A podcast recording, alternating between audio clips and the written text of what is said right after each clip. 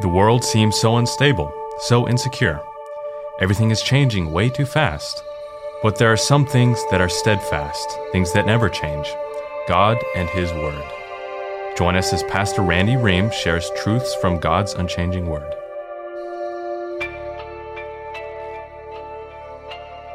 John chapter 10. Please stand when you're there. It is our tradition to stand for the reading of God's Word. We will read verses 11 through 21.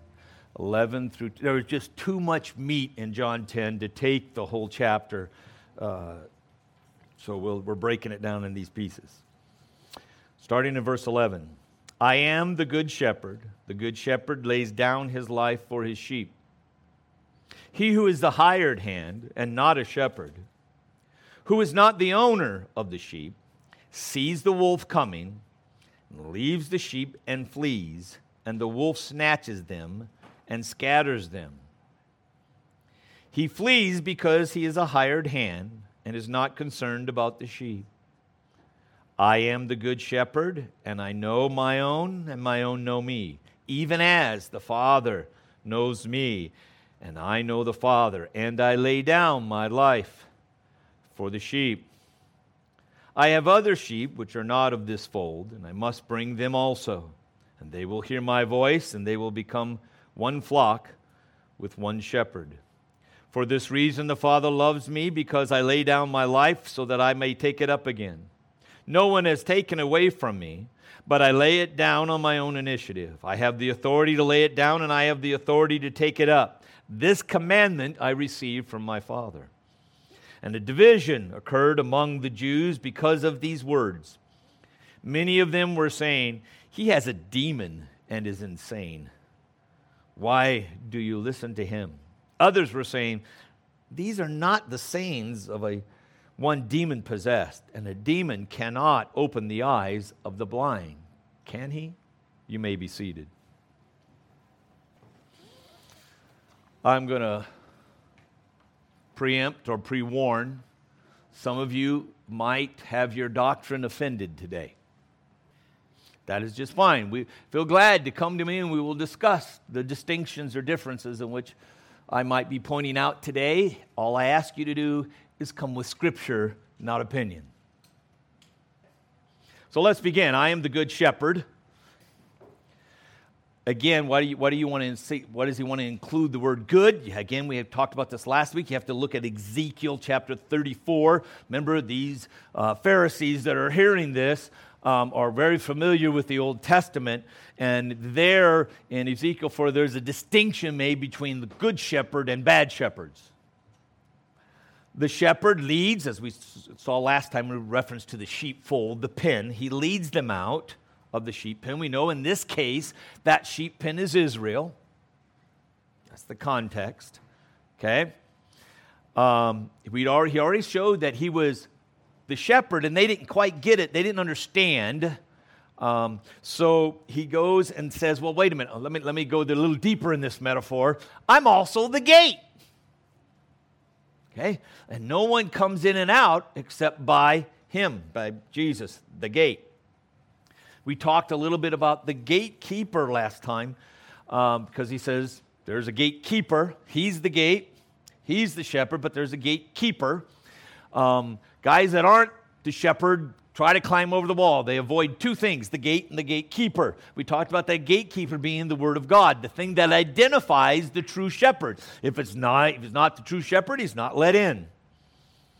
Okay? And he says that the sheep hear his voice. So we get to this now. I'm the good shepherd, and I lay down my life for my sheep. He says the same thing, he repeats it in verse 15. Now, if you know anything about Jewish literature, Hebrew literature, repetition's there for a reason, and it is most of the time in all languages, um, particularly in, in written stuff, all right? But that repetition's to create emphasis, so we'll talk about that in a minute, but he contrasts the good shepherd who lays down his life for sheep to the hired hand, the employee. He's not the owner of the sheep. When he sees a wolf coming, he leaves. Okay? So this we have the metaphor of the robbers in the first part, the sheepfold, the door, the shepherd. Now he throws in this metaphor of the hired hand. I mean, there are really hired hands that watch sheep, but he uses that as a metaphor for the kingdom. Um, the hired hand is there for a paycheck. If I could say it like that, that's pretty straightforward. In our culture, we put it that way. He's not there because of the sheep. If he was hired to watch cows, he'd watch cows. If he was hired to watch goats, he'd watch goats. Okay? It's a job, not a calling. And if you don't know the difference between calling and a purpose, you can have that conversation with me here. Many of you here have heard me teach on that before. But when it says running, so if this is metaphoric, and the, and the sheep are his sheep are his children, the those who believe in particular at this point of Israel, wolves come to scatter the sheep. Notice when the wolf comes, they don't stop being sheep. The wolf scatters the sheep. But running from that wolf is not confronting the wolf. Here's the wolf. I can confront the wolf with whatever weapon I have, or I can run from the wolf. The wolf is someone he doesn't feed the sheep, he feeds on the sheep, or she, whichever the wolf may be. I don't want to be sexist here. It could be a male or female sheep, male or female hired hand. Okay? But the result is the sheep are scattered. That's the result of this. Now, we all recognize, I think, this metaphor well enough, all right? But I think one of the things that we must realize here is the wolf, the, the hired hand, does not confront the wolf. The wolf comes, he avoids the wolf. Why? Because confronting the wolf causes division. If I could say it like that. They think this that when the wolf comes to scatter and devour the sheep, now let me a question. This is a metaphor, right, for the kingdom of God. So therefore, doctrine, teaching, theology, God, the study of, and what God does, has to come into play here. The shepherd is only going to teach of the true God. He is the true God in this case. All right? The wolf's going to come. The thief and the robber is going to come, not by the gate. The wolf doesn't go to the gate go, Excuse me, gatekeeper, could you let me in? No, he dresses like a sheep. We can find that later, later epistles, that the wolf comes in sheep's clothing. Thus, the picture I was going to have for you of Wile E. Coyote and Ralph the sheepdog, because at one time, you know, he dresses up like the sheepdog Ralph. I don't. It's amazing. Sometimes I can't remember a name, but I can remember a cartoon from 30, 40 years ago, however long ago, well, more than that now, 50 years ago. Okay. um, and the name of the dog, I can remember that, but not your name. That's amazing. Anyway, and another time he dresses up like a sheep. But we all know that analogy that also is there in Scripture. We have to confront the wolf when he comes, whether he's disguised as a sheep a sheepdog or a shepherd. And I think there are too many shepherds, using that Ezekiel analogy, that will not confront the wolf. Because they want their pens full, whether they're sheep or goats. You got to confront the the hired hand flees, runs from that confrontation with the wolf. By that, the sheep are scattered. Now, now, you guys know I'm using an analogy here of clergy, pastors, who don't want to confront the false doctrine that comes in to the body of Christ, into the sheepfold, if I can do it that way. In this particular case, it's Israel, but you'll see here in a minute, he includes you and I as well. They think that causes division. They think bringing up doctrinal, theological issues divides. I hate to tell you, it's the wolf that scatters, not the gate, not the gatekeeper, and not the shepherd. If you keep the subject matter, if, if you stay with the gatekeeper, the Word of God, you can't go wrong. Okay? It is the Holy Spirit through the Word that draws men and women to the kingdom not me placating to our social beliefs, morals. Now, I got books in my office that'll tell you seven ways to grow a church, 15 ways, and I get emails all the time. And one of those ways is programs. They, it, I could show you statistically, and they have these bar graphs. You know what? If you get the people in and you plug them into a program right away, they stay. But I'm not in the program business. I'm in a sheep business, if I could say it like that. Do you know what I'm saying? My job is simply to be a gatekeeper. That is, a word guy, and God's the one who calls the sheep by name. He's the one that leads them in and out, not me. Not a program. I, excuse me, not, in the church we call them ministries. Yeah, I'll get in trouble for that one. But Jesus goes on to say, He's the good shepherd, lays down his life for the sheep. But then he says, This is personal. Watch what he says I am the good shepherd. I know my own, and my own know me, even as the Father knows me, and I know the Father. It's personal, and I lay down my life for the sheep. Now, to know, we, we tend to think cognitive process, to know something. I'm going to be honest, God knows everything. So that ain't what he means here. And those he foreknew, he also predestined. Those he, what does knew mean? Many people think somehow that means God looked forward in time, learned something, and saw who would pick him and then he predestines them. Problem is, God knows everybody. He foreknew every person. He knew the worst person ever, the most pious person ever.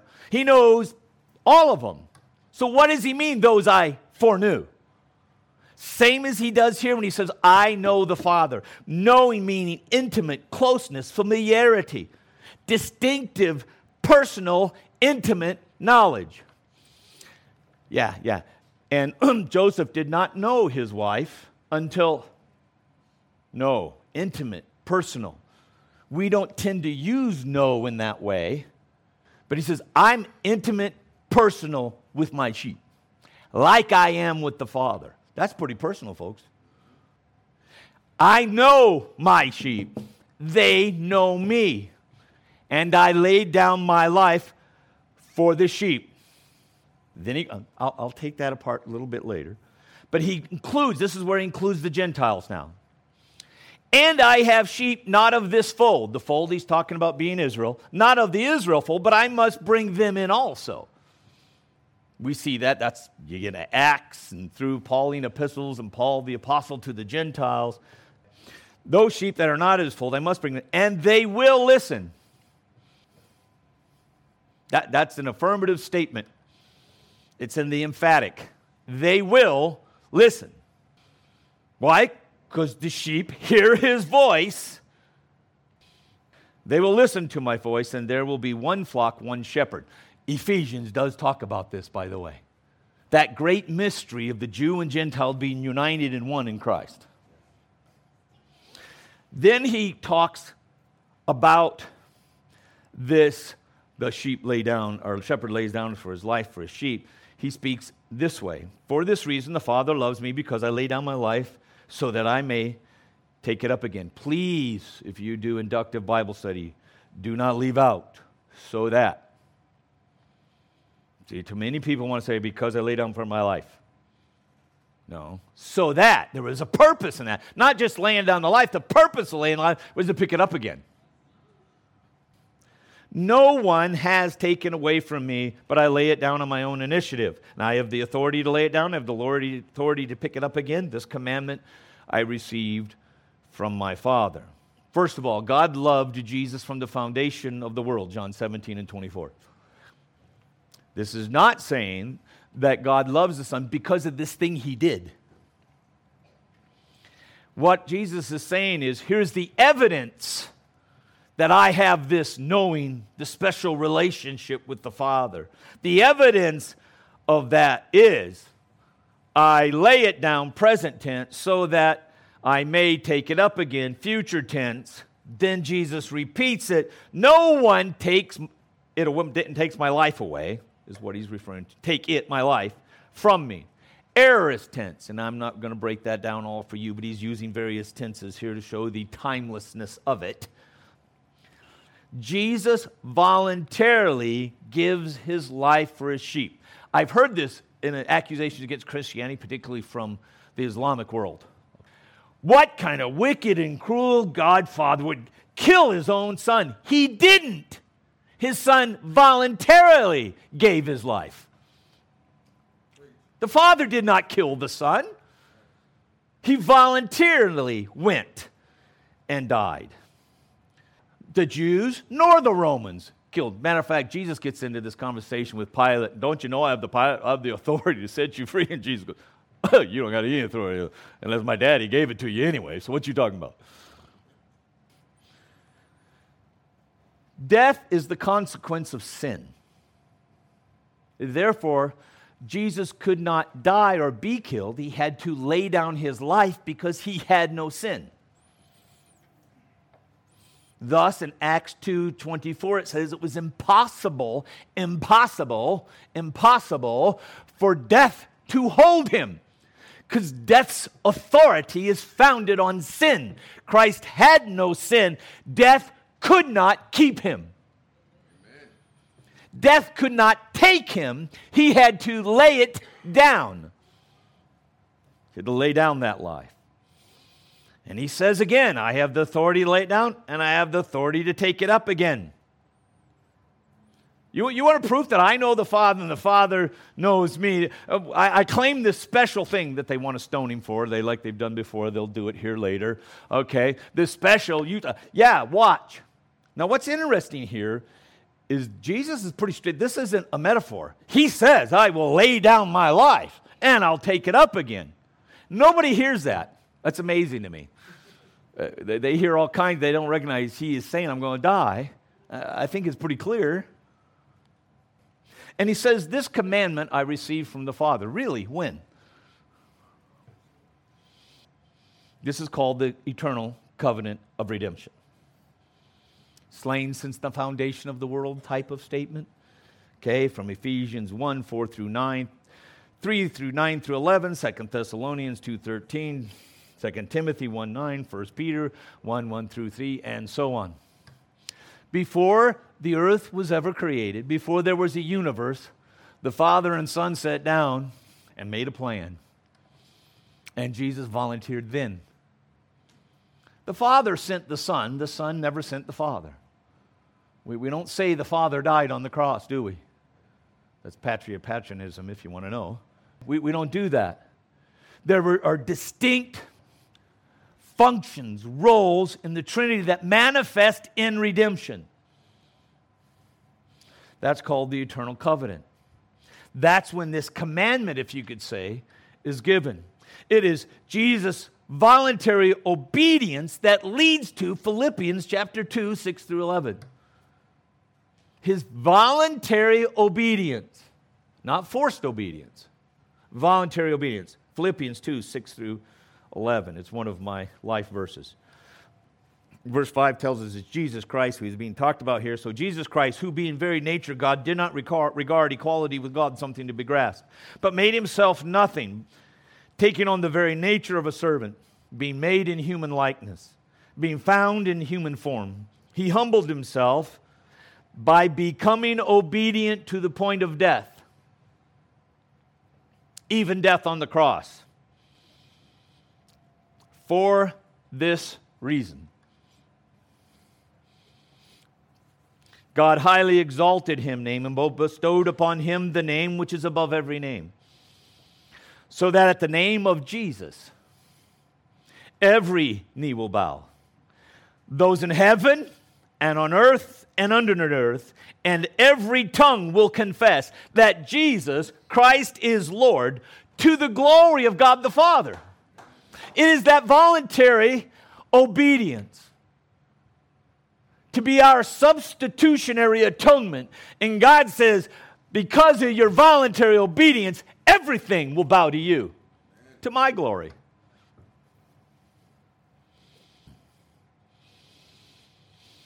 This causes division, really. Start talking substitutionary atonement. Jesus' voluntary substitutionary atonement. That is, he took the wrath of God in our place. What are you saved from? God. That's what you're saved from. the wrath of God, Romans 5. Well, 4, 3, 4, 5. Jesus took the very wrath of God on our behalf. That'll stir up a crowd, I'll tell you, even on a Sunday morning in churches across America. A division occurred again, again it says again, you notice it says, because this, it already told us this in John in a couple places. Uh, when Jesus speaks, it, it, it stirs up division. By the nature of the gospel, it stirs, creates division. If you're looking to share the gospel without division, you got to make up a new one.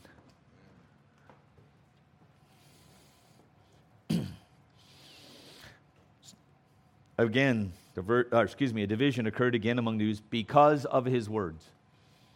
They were doing all fine. They do okay until Jesus speaks. I would suggest to you that will, the word of Christ will still cause division. And I'll do it today. Watch. Many of them were saying he has a demon and is insane. Now, you got to understand, in those days, they, they equated insanity, mental disorder, with demon possession. Now, we all know today that there are mental disorders that are caused by physiological issues. All right? But there is an association in those days. If you had a mental issue, you obviously have a demon. Not necessarily. It could be, but we all know today that's not the case. But in their culture, they associated that. So it's not necessarily they're saying two separate things, they're they sort of saying the same thing in their culture. Why do you listen to him? Let me, let me put it in the way the first guy said it. Did he really say? Did he re- really say that he's going to lay down his life and take it up again? Did he really say he knows the Father like this? Did he really say he knows his sheep like this? Why do you listen to the crazy guy? Others were saying, mm, These aren't the saying of a demon possessed. A demon can't open the eyes of the blind, can he? Jesus' words and actions are not those of an insane person. Now, I've, you've probably heard this argument from Josh McDowell or somebody else if you've been around in Christianity for a while, and particularly in apologetics, that is, defending the Christian faith against criticisms and arguments of other worldviews that you only have two options. Jesus was either who he said he was or he was insane. Come on, he claimed to be God. He claimed to come down from heaven. He claimed to forgive sins, right? So his claim, he's either nutsoid or he's right. These guys taking this path, it's nuts. That's what it's got to be because he can't be right to their view. Others going, wait, wait a minute, before I, before I make that assumption, I, I look at the whole guy here and I don't, I don't see that. But it does connect this uh, pericope, the section, with the previous section when Jesus healed the man that was born blind. One of the significant parts of that was nobody has ever been healed, it says in the text. And there's nowhere in the Old Testament where anybody ever who was born blind could see. There might, there might have been times when somebody had, had an ailment that caused their eyesight to fail, but, but then they're healed, they, they grow over it, the disease goes away, whatever. But when you can't see from the get go, yeah, I don't know about that one. Only God has that power to create. Now, I want to, we broke the text down a little bit there, but now I, I got to go to the theology. Yeah, I said theology, I use that word. And theology includes all kinds of things uh, in the area of maybe it might be salvation. That's called soteriology. Eschatology is the end time stuff. Okay. Christology is who Christ is. Theology proper is when we talk about God Himself. So theology encompasses a lot of that. But I think here we have to address the area of soteriology. To do that, allow me to define a term for you you've heard many times in the church world that is atonement. In the Old Testament, that word's used of that cover of the Ark of the Covenant. Okay, with the, you've seen it, we all seen Raiders of the Lost Ark, right? with the cherubims with their wings going like this. That top plate that set over the ark, underneath it was the law. Okay, over it was suspended that pillar of cloud by day and fire by night, representing the presence of God. This was called the mercy seat or the atonement cover. And that's where they would, on, on the Day of Atonement, they would sacrifice that lamb, sprinkle that blood on the mercy seat. So, as metaphorically, allegorically, as God in the presence here is the fire and the smoke looked down at the law, he looked through the blood of the Lamb. Now, I don't think I have to explain the symbolism of the typology to you for that. Okay, but when we get to the New Testament and looking particular at the Greek, which I won't burden you too much with, but there's two concepts put there that's expiation and propitiation. You go, huh? I know, they're, they're Bible words, okay? But expiation is to appease, to placate, to conciliate, to satisfy. In particular, to placate, to satisfy, right? The wrath of God's justice. Propitiation is to make favorable, to be well, make, well disposed on the behalf of another. So atonement is this on the behalf of another, the anger and wrath of God is appeased, placated by the sacrifice of the Lamb. The wrath of God is appeased by the sacrifice of the Lamb the atonement has made was made to satisfy the justice of God through the substitutionary atonement, substitutionary death of Jesus Christ. Now I want you to listen again now. I am the good shepherd. I lay down my life for the sheep. He says it again in verse 14, 15, when he's talking about his intimate relationship with the Father and he knows the sheep, I lay down my life for the sheep. According to Jesus' words, for who did he atone for? The sheep. This is Stephen Wilson, and we want to thank you for joining us today, and we hope you were blessed by today's message. Truths from God's Unchanging Word is an outreach ministry of Kindred Bible Church in Caldwell, Idaho. If you would like to listen to other messages by Pastor Randy or learn more about Kindred Bible Church, visit kindredbible.org.